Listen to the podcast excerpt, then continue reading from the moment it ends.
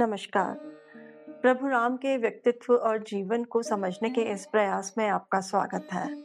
यह वार्तालाप श्रृंखला राम को जानने, समझने और मन में बसाने के लिए है। इसमें मैं योगिता पंत अपने मार्गदर्शक एवं गुरु अनिल चावला जी के सम्मुख कुछ जिज्ञासाएं प्रकट करती हूँ और वे समाधान करते हैं। आइए इस वार्तालाप का आनंद लें। बहुत बहुत स्वागत है आपका।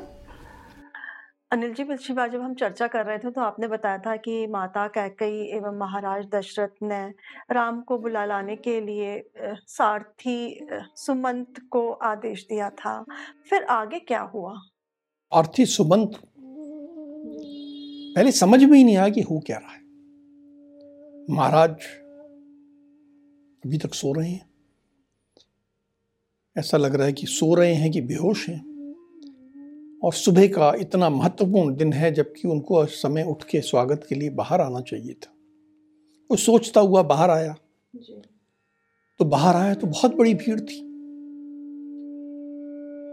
पूरे नगर के जितने गणमान्य लोग थे सब आए हुए थे, सेना के अधिकारी आए हुए थे, नगर के जो सेठ थे, नगर सेठ, वो सब आए हुए थे, बाकी जो सरकारी अधिकारी थे, राज्य के अधिकारी थे, वो सब आए हुए थे, अन्य देशों के राजा भी आए हुए खड़े थे, और सबने जो कुछ लोग सामग्री लेके आए थे, जो राज्याभिषेक की सामग्री लेके आए थे, कुछ ऐसे मौक़ों पे गीत गाने वाले, वंदन करने वाले, वाद्य यंत्र बजाने वाले, सब लोग आए हुए, और ऐसी बड़ी भीड़, और सबने कहा जी हम आए हैं और महाराज कहाँ हैं।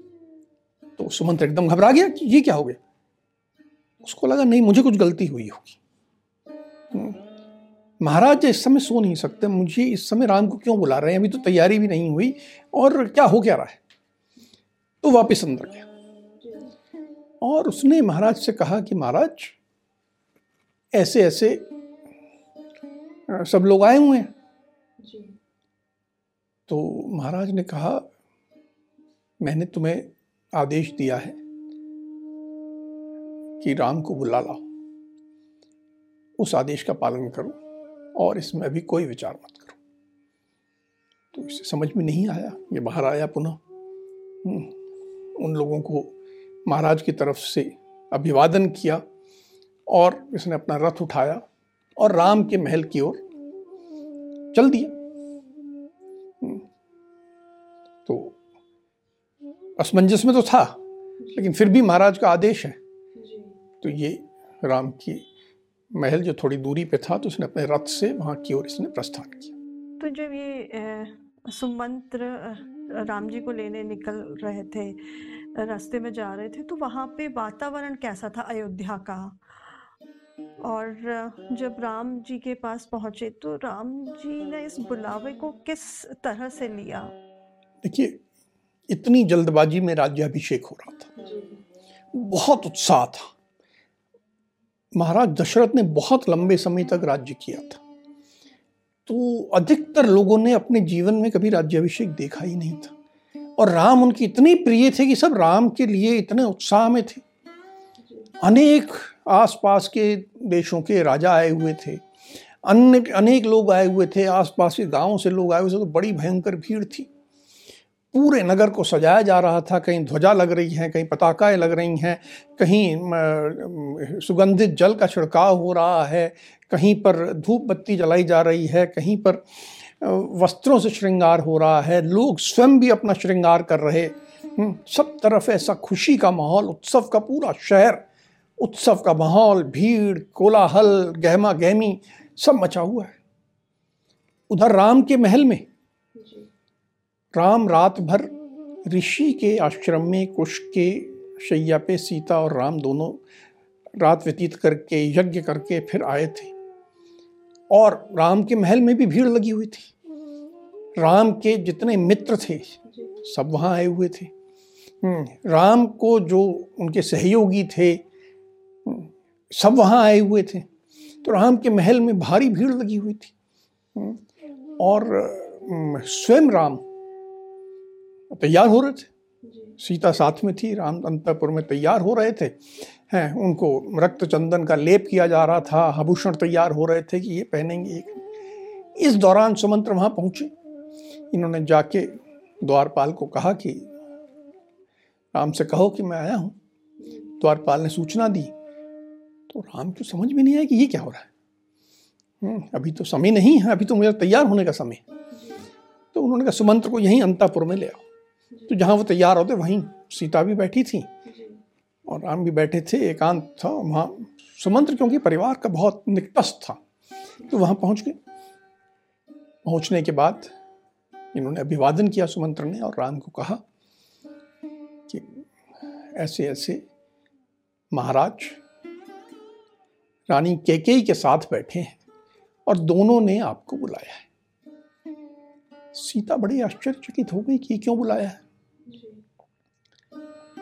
राम ने कहा कि देखो माता कैकेयी जो है वो मुझसे विशेष प्रेम करती हैं और माता कैकेयी महाराज की भी प्रिय रानी है, तो दोनों के मन में साथ बैठ के राज्याभिषेक को लेके कुछ और प्रेम भाव से कुछ अच्छा विचार आया होगा, कुछ जल्दी में कुछ और छूट गया होगा, कुछ करना होगा, तो मैं अभी जरा मिल के आता हूँ।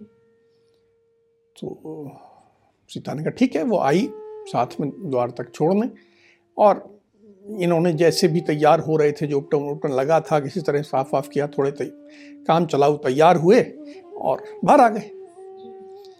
बड़ा हलचल मच गई कि कहाँ जा रहे, अभी तो जाने का समय नहीं है।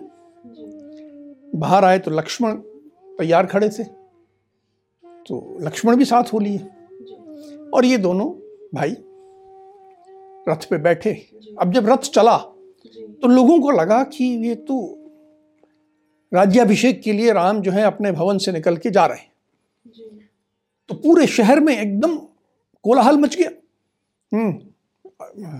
अनेकों लोग उनके पीछे चलने लगे, हाथी, घोड़े, पैदल, सब लोग पीछे चलने लगे। मार्ग में जितने प्रसाद थे, मतलब दो तीन मंजिला जो घर थे, उनमें स्त्रियां ऊपर खड़े होकर फूल वर्षा करने लगी, आशीर्वाद देने लगी कि तुम राज्याभिषेक को जा रहे हो, तुम सफल हो, भगवान सब अच्छा करें, सब आशीर्वाद उनको देने लगे।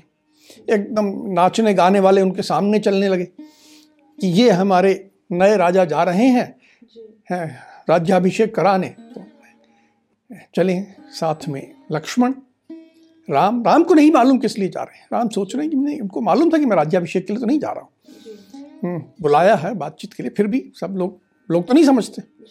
तो ऐसा एक पूरा जुलूस, जहां महाराज दशरथ रहते थे, उनका जहां रानी भवन था, रानी महल था, वहां पहुंचे।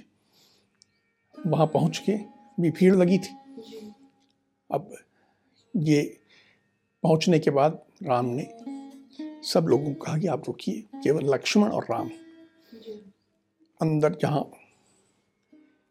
महाराज दशरथ और कैकेयी बैठे थे, मैंने पहले बताया था कि कैकेयी ज़मीन पे बैठी लेट गई थी और महाराज दशरथ बैठ गए थे। अब तक वो एक शैया पे बैठ गए थे, तो उस शैया के पास जाके ये लोग दोनों गए और इन्होंने उनको अभिवादन किया।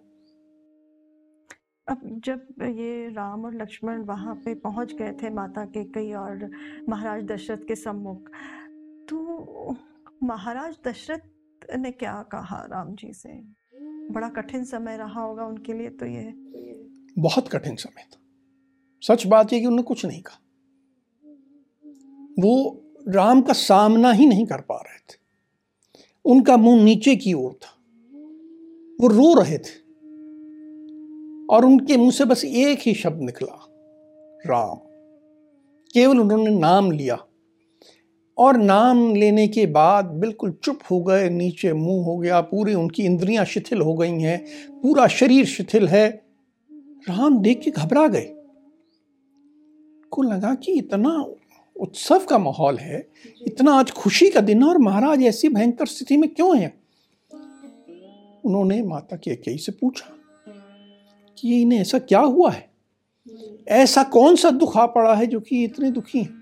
मैं साधारणता आता हूं तो मुझसे अच्छे प्रेम से मिलते हैं, मेरा चेहरा मुझे देख के बड़े प्रसन्न हो जाते हैं, आज तो मुझे देख के और दुखी हो रहे हैं। मुझसे कुछ अपराध हो गया या घर में कुछ अमंगल हो गया है, भरत के साथ कुछ अमंगल हो गया, शत्रुघ्न के साथ कुछ अमंगल हो गया, या आपने कुछ ऐसा कह दिया, बात क्या हो गई? और वो ये पूछ रहे हैं माता कैकेयी से।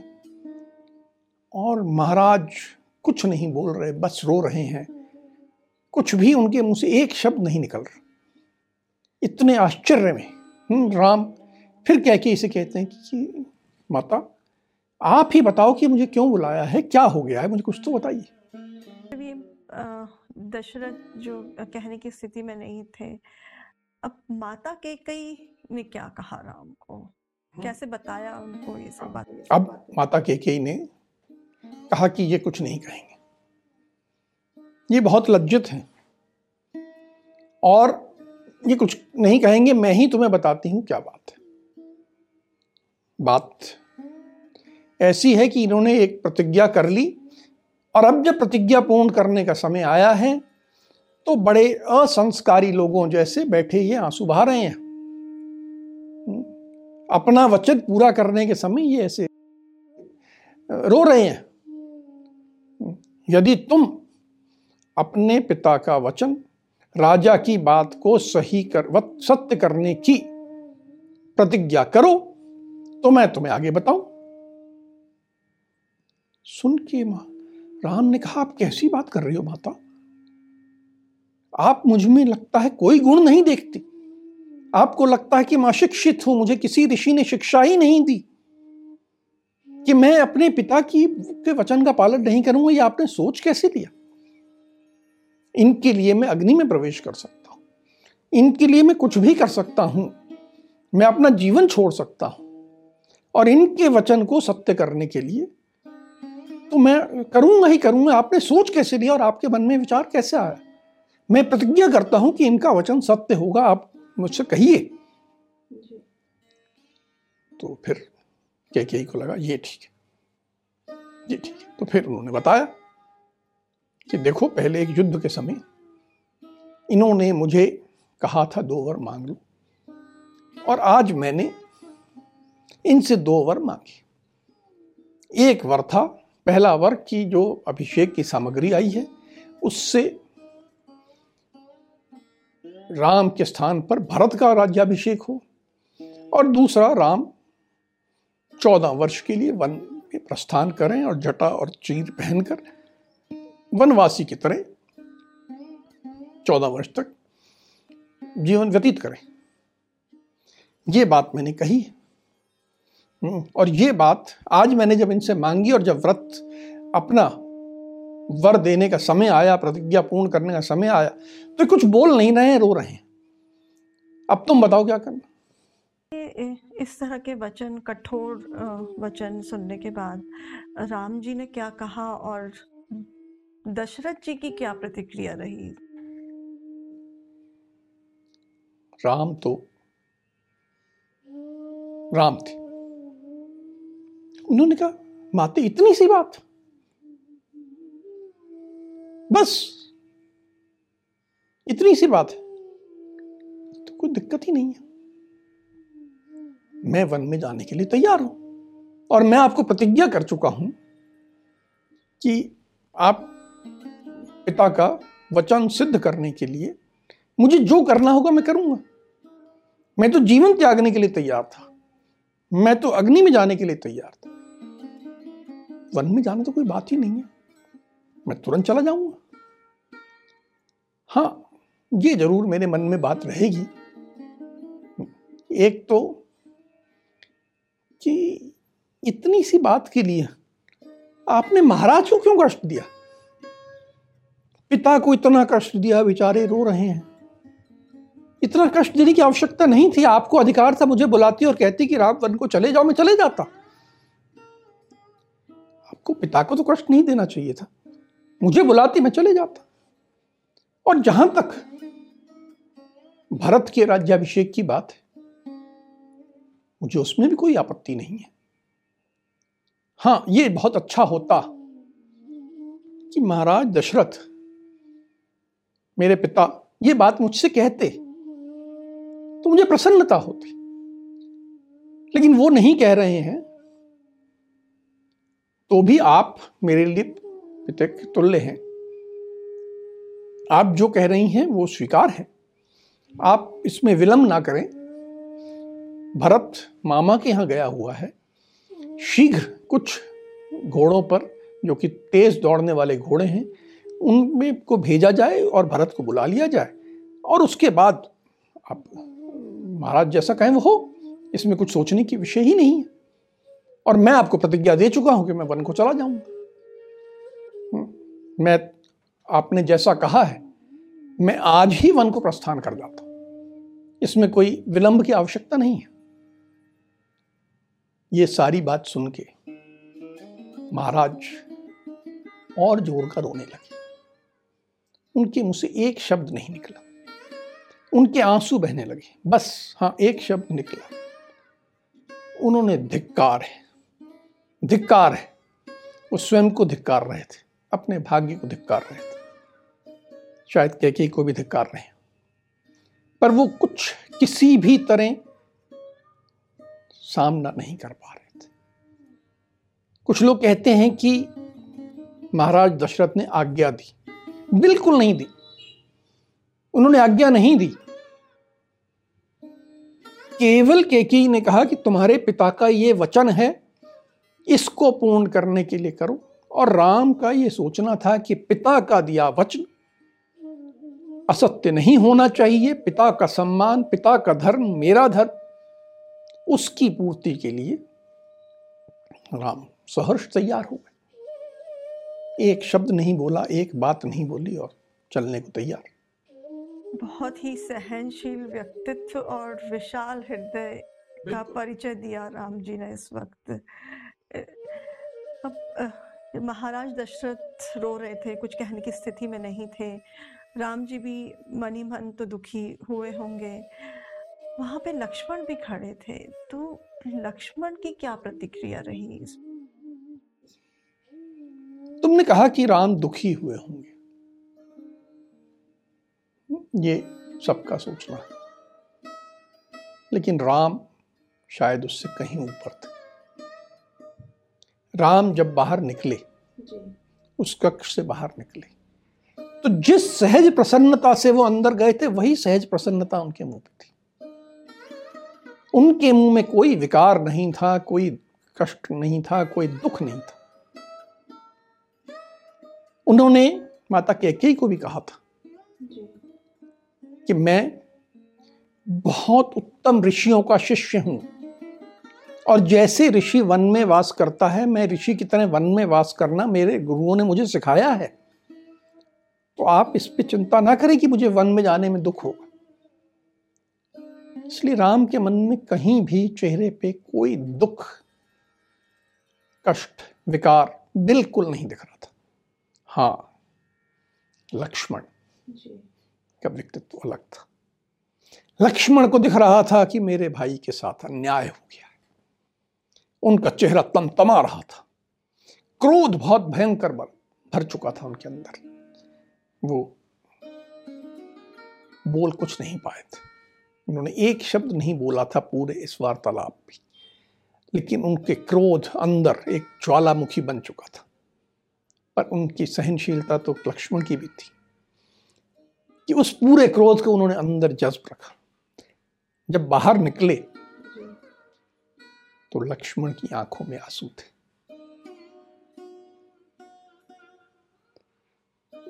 राम के चेहरे में कुछ नहीं था। बाहर निकले,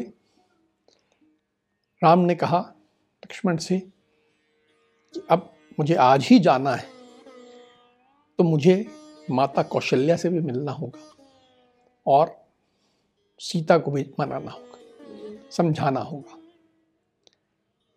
तो चलो माता कौशल्या के पास चलते। उस समय तक ये सारी बातें महाराज दशरथ के रनिवास में हो रही थी। ये बात आग की तरह उन स्त्रियों में फैली, और जब उस उन स्त्रियों में फैली कि ये ऐसा हो गया है, आज जो राज्याभिषेक होने के लिए जिसके लिए उत्सव का माहौल था, उसकी जगह राम आज ही वन में जा रहे हैं, तो बहुत जोर का रोने का स्वर आया, जैसे किसी की मृत्यु हो गई। ऐसा पूरा वहां स्त्रियां जितनी थी भवन में, जिनको सूचना मिलती जा रही थी, वो ऐसे फा, मुंह फाड़ के गला फाड़ के रोने लग गई कि ये क्या हो गया। और जब ये रोने की आवाज सुनी तो राम दुखी हो गए। क्यों दुखी हो गए? राम इसलिए दुखी नहीं हुए कि मुझे वन में जाना है, उसके लिए तो राम सहर्ष तैयार हुए थे। राम दुखी इसलिए हुए कि ये जो मेरी माताएं हैं, शायद कोई बुआ हो, चाहे कोई और चाची हो, चाहे कोई और, सब महिलाएं हैं, बहुत सारी माताएं, बहुत सारे अन्य स्त्रियां, मैं इनको कितना दुखी करके जा रहा हूं। उनके दुख से द्रवित हो गए, बहुत कोमल हृदय थे, उस दुख से उनकी आंख से एक आंसू भरा। लेकिन बाकी वो सहज प्रसन्न थे, क्रोध थे, और वो उसके बाद कौशल्या माता से मिलने गए। भावुक पल कह सकते हैं इसको। अवश्य ये बहुत भावुक प्रसंग है, और राम का एक बहुत विराट व्यक्तित्व इसमें उभर के आता है। हाँ, इतना सब होने के बावजूद भी उनके मन में कहीं कटुता नहीं, कुछ द्वेष, कोई कटुता नहीं, कोई मन में ये भाव नहीं कि मैंने महान कार्य कर रहा हूँ। ये बड़ी सहजता से, बहुत प्रेम भाव से कि हाँ, एक क्षण पहले तक वो राज्याभिषेक के लिए आते हुए राजकुमार थे और अब वनवासी कैसे वनवास को जाते हुए व्यक्ति थे। क्षण भर में सब कुछ बदल गया, लेकिन कोई दुख नहीं, कोई प्रसन्नता नहीं। हमारे जीवन में भी हम ये सीख सकें यदि कि कभी राज्याभिषेक होते होते अगर कभी वनवास को जाना पड़े, सफलता सामने आ गई और अचानक असफलता मिल जाए, तो हंसते रहें, मुस्कुराते रहें, खुश होते रहें, दुखी ना हो, मन में कटुता ना लाएं, क्रोध ना लाएं। ये कर सकें तो वास्तव में हम राम को अपने अंदर आत्मसात कर पाएं। अनिल जी, इस जब ऐसा किसी कह सकते हैं कि पॉलिटिशियन के साथ होता है, वो तो अपनी दूसरी पार्टी बना लेते हैं। पार्टी बना लेते हैं। अवश्य। चलिए, अभी आज की चर्चा को हम यहीं विराम देते हैं। अगली कड़ी में राम जी के जीवन के कुछ अनछुए पहलुओं के साथ हम दोनों फिर उपस्थित होंगे। राम राम। राम राम।